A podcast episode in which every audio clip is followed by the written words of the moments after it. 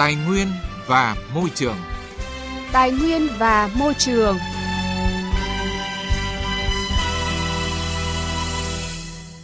Các biên tập viên Thành Trung và Lê Thu xin kính chào quý vị và các bạn. Thưa quý vị và các bạn, những nút thắt trong giải phóng mặt bằng đang khiến không ít dự án hạ tầng sử dụng nguồn vốn nhà nước bị đình trệ, thậm chí kéo dài thêm nhiều năm sau thời hạn phải đưa vào vận hành không còn hiếm gặp trong những năm gần đây. Phần lớn các dự án đầu tư sử dụng vốn nhà nước chậm tiến độ trong những năm qua cũng chủ yếu bắt nguồn từ vướng mắc về giải phóng mặt bằng. Thực tế cho thấy công tác bồi thường giải phóng mặt bằng khi nhà nước tiến hành thu hồi đất luôn là vấn đề phức tạp, đòi hỏi sự quan tâm của nhiều cấp ngành, tổ chức và cá nhân. Do chính sách pháp luật về đất đai còn thiếu đồng bộ, chưa kịp và chưa sát với cuộc sống của người dân. Bên cạnh đó, các quy định cụ thể về công tác quản lý đất đai còn nhiều bất cập, dẫn đến những khiếu kiện, thắc mắc của người dân. Ghi nhận tại dự án đường Đông Khê 2, quận Ngô Quyền, thành phố Hải Phòng của phóng viên Quang Huy. Dự án đường Đông Khê 2, quận Ngô Quyền, thành phố Hải Phòng là một dự án trọng điểm được phê duyệt khởi công cách đây hơn 7 năm với ý nghĩa như một bước đột phá chưa từng có về quy hoạch phát triển không gian đô thị thành phố Hải Phòng. Tuy nhiên do diện tích thu hồi quá lớn, ảnh hưởng đến nhiều hộ dân, vì vậy dự án phải đắp chiếu 7 năm. Năm 2020, thành phố Hải Phòng đã giao ban quản lý dự án làm chủ đầu tư và điều chỉnh giảm quy mô dự án –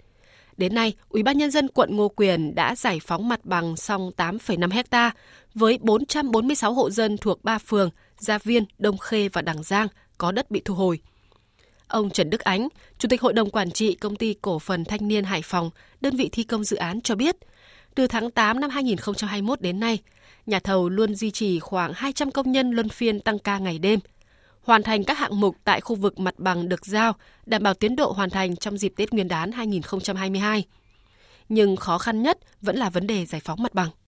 Khó khăn nhất là vấn đề giải phóng mặt bằng. Nó đều là cái dạng giải phóng theo kiểu sôi đỗ đấy. Điều kiện thi công khó khăn. Có lúc mặt bằng nó vài trăm mét dài, chứ không phải nó cả tuyến đường thì nó dễ. Cái thứ hai là có những lúc nối vào là khó, phải mở nối mới vào được. Dân thì nhiều khi cũng gấp gáp mà họ cũng chưa thông, cũng có những cái phần bất cập chưa công trình nào thi công tôi thấy công trình là khó khăn như vậy. Nhưng mà với thi chỉ đạo quyết liệt của thành phố và ban quản lý và quyết tâm nhà thầu đã có sự phối hợp đồng bộ thì đến bây giờ công trình tương đối đảm bảo về tiến độ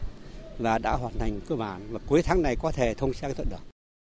Chứng kiến các đơn vị thi công hoàn thiện những khâu cuối cùng của dự án, ông Nguyễn Xuân Thuyết, người dân phường Đông Khê cho biết, hơn 7 năm qua, dự án nhách nhác giữa trung tâm thành phố, khu vực đường Giang Dở nằm kẹp giữa bờ hồ An Biên và khu dân cư Đông Khê.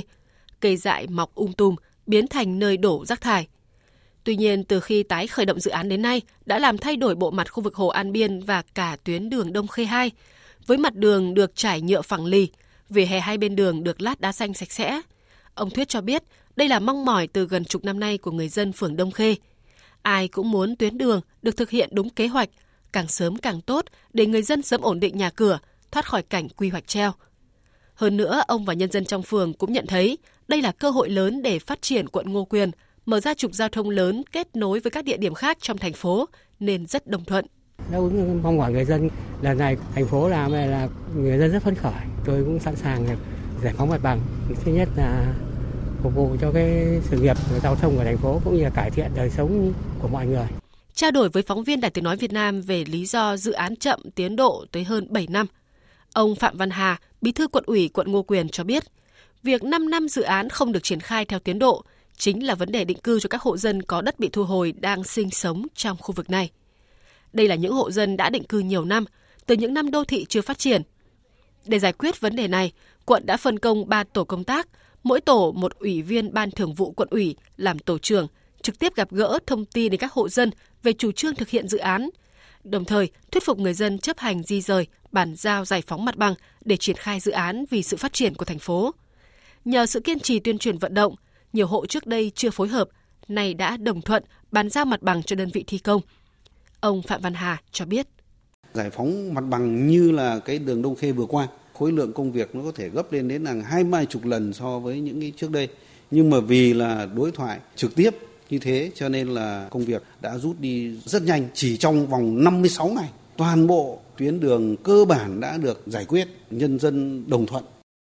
Thưa quý vị và các bạn, trên thực tế không chỉ Hải Phòng, những vướng mắc trong công tác hỗ trợ đền bù giải phóng mặt bằng xảy ra tại nhiều địa phương làm chậm tiến độ nhiều dự án. Chính vì vậy, việc công khai minh bạch thông tin về đất đai cần được triển khai rộng rãi ở các địa phương nhằm gắn trách nhiệm của các bên thực thi có liên quan nếu xảy ra sai sót. Những khuất tất trong quá trình thực hiện dẫn đến nhiều hệ lụy đối với đời sống xã hội. Hiện nay, Bộ Tài nguyên và Môi trường đang nghiên cứu sửa đổi luật đất đai 2013 một cách căn bản, toàn diện, dựa trên đánh giá tổng thể việc thực hiện nghị quyết số 19, Hội nghị lần thứ 6 Ban chấp hành Trung ương khóa 11 để ban hành nghị quyết mới của Ban chấp hành Trung ương về chính sách đất đai. Trong quá trình sửa đổi sẽ tham vấn rộng rãi ý kiến của nhân dân, doanh nghiệp để đảm bảo tính ổn định khả thi, toàn diện và đáp ứng yêu cầu quản lý sử dụng tiết kiệm, hiệu quả nguồn tài nguyên, nguồn lực đất đai cho phát triển kinh tế xã hội của đất nước trong giai đoạn mới, phản ánh của phóng viên Đài Tiếng nói Việt Nam. Theo báo cáo của Bộ Tài nguyên và Môi trường, việc tổ chức thi hành pháp luật chưa tốt làm giảm hiệu quả hiệu lực công tác quản lý nhà nước về đất đai, đặc biệt chính quyền cơ sở chưa thực sự phát huy vai trò trong việc chủ động phát hiện, ngăn chặn và xử lý kịp thời các hành vi vi phạm pháp luật về đất đai. Nguồn lực về đất đai vẫn chưa thực sự được khai thác phát huy đầy đủ và bền vững để trở thành nguồn nội lực quan trọng phục vụ phát triển kinh tế xã hội của đất nước. Việc áp dụng các phương pháp xác định giá đất còn bất cập, sử dụng đất ở nhiều nơi còn lãng phí hiệu quả thấp, quản lý sử dụng đất của doanh nghiệp cổ phần hóa từ doanh nghiệp nhà nước, đất cho các dự án du lịch có yếu tố tôn giáo, tín ngưỡng, tâm linh chưa chặt chẽ. Công tác thu hồi đất, bồi thường, hỗ trợ, tái định cư cho một số dự án triển khai còn chậm, có nơi chưa hợp lý, ảnh hưởng đến quyền lợi của người sử dụng đất. Ông Hoàng Văn Cường, Phó Hiệu trưởng Trường Đại học Kinh tế Quốc dân Hà Nội cho biết. Một cái nghịch lý của trong quản lý đất đai của chúng ta hiện nay là có các cái dự án đầu tư và phát triển thì à, dù chúng ta có đền bù giá cao hơn so với trước khi có dự án thì người dân cứ vẫn phát sinh khiếu kiện. À, một cái tỷ lệ không nhỏ những cái tỷ phú những cái đại gia ở Việt Nam thì cũng ra đời à, từ những cái dự án mà sử dụng đất để phát triển các cái công trình bất động sản. Và ở những vùng mà càng phát triển thì à, giá đất càng tăng thì chính phủ càng phải bỏ ra nhiều tiền để đền bù. Người dân thì càng phát sinh khiếu kiện qua thực tiễn triển khai thi hành luật đất đai năm 2013, đa số địa phương cho rằng nhiều vấn đề liên quan đến đấu giá quyền sử dụng đất, cơ chế tạo quỹ đất, quy hoạch sử dụng, chuyển mục đích sử dụng đất rừng, quản lý đất nông nghiệp còn nhiều vướng mắc khó thực hiện bởi các quy định hiện hành rất cần được xem xét bổ sung sửa đổi càng sớm càng tốt.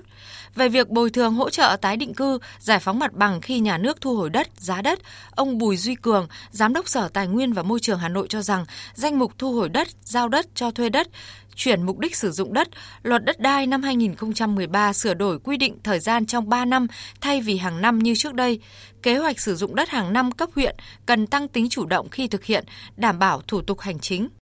Về công tác nhận chuyển nhượng quyền sử dụng đất để thực hiện dự án đầu tư, kiến nghị với ờ, Bộ nghiên cứu xem xét từ đối với các cái dự án đầu tư mà thực hiện theo cái hình thức nhận chuyển nhượng không thuộc đối tượng thu hồi đất ấy, thì ờ,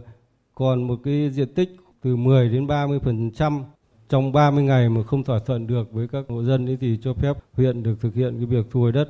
và cái dự án này được cập nhật vào trong cái danh mục thu hồi đất trình hội đồng thành phố phê duyệt. Thì để tháo gỡ cho các cái nhà đầu tư trong quá trình à, triển khai thực hiện dự án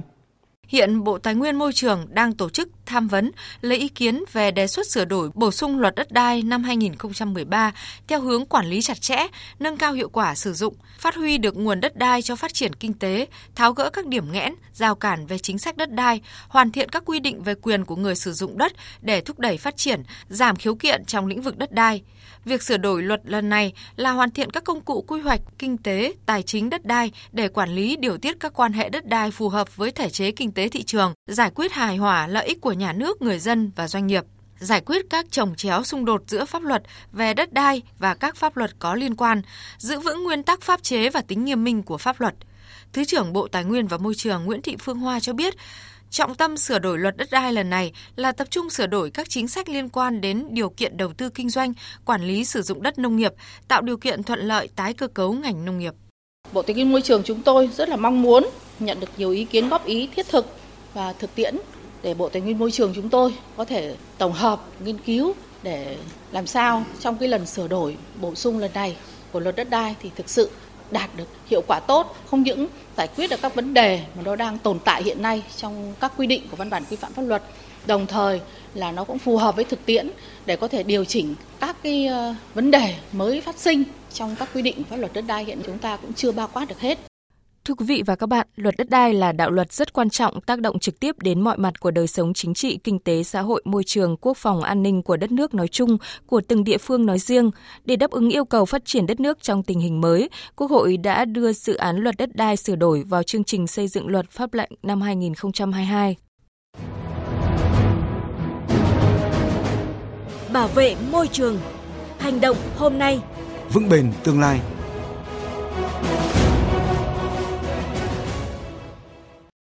Thưa quý vị và các bạn, một công ty tại Hungary đang sản xuất ra các tấm pin mặt trời từ rác thải nhựa, sau đó sử dụng chúng như vật liệu làm gạch lát đường. Ý tưởng sáng tạo này góp phần cung cấp năng lượng sạch cho các thiết bị điện tử, các tòa nhà hay những nơi vốn còn rất hạn chế trong việc tiếp cận với những nguồn năng lượng xanh. Tổng hợp của biên tập viên Đài Tiếng Nói Việt Nam.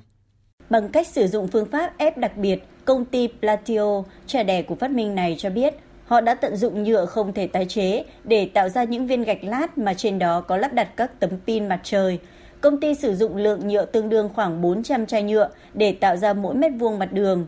Theo đại diện của Platio, vật liệu được sử dụng làm loại gạch lát này có độ bền hơn cả một số vật liệu khác đang được sử dụng phổ biến trong ngành xây dựng đường bộ. Ông Miklos Inliet, một trong ba thành viên sáng chế ra loại vật liệu nói trên vào năm 2015, cho biết.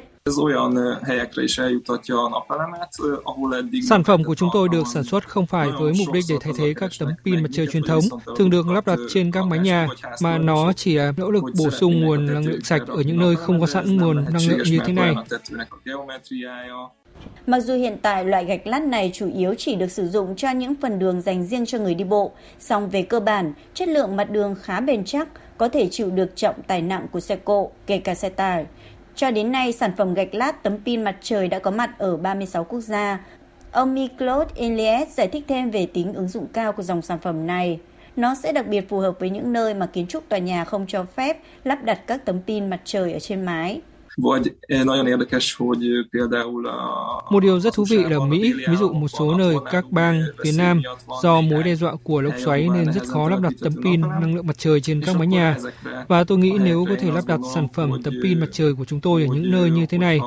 sẽ là rất hiệu quả trong việc bổ sung thêm các nguồn năng lượng xanh. Nguồn năng lượng mặt trời thu được từ sản phẩm gạch lát này có thể được sử dụng để cung cấp bổ sung cho các tòa nhà, và các thiết bị điện tử ở nơi công cộng. Theo tính toán, sẽ thu được khoảng 180W trên mỗi mét vuông, tức là trong một năm, trung bình trên diện tích từ 20 đến 30 mét vuông sẽ cung cấp đủ năng lượng để sử dụng cho một hộ gia đình. Những cánh rừng bị bốn hạ dòng sông, ao hồ bị bức tử. Những thành phố ngột ngạt và ô nhiễm. Làm gì để bảo vệ tài nguyên, môi trường sống của chúng ta?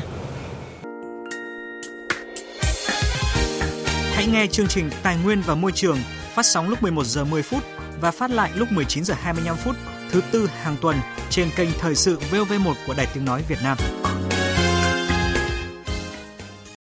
Nội dung Hungary gạch lát đường cung cấp năng lượng mặt trời cũng đã kết thúc chương trình Tài nguyên và Môi trường hôm nay. Chương trình do biên tập viên Quang Huy biên soạn và thực hiện.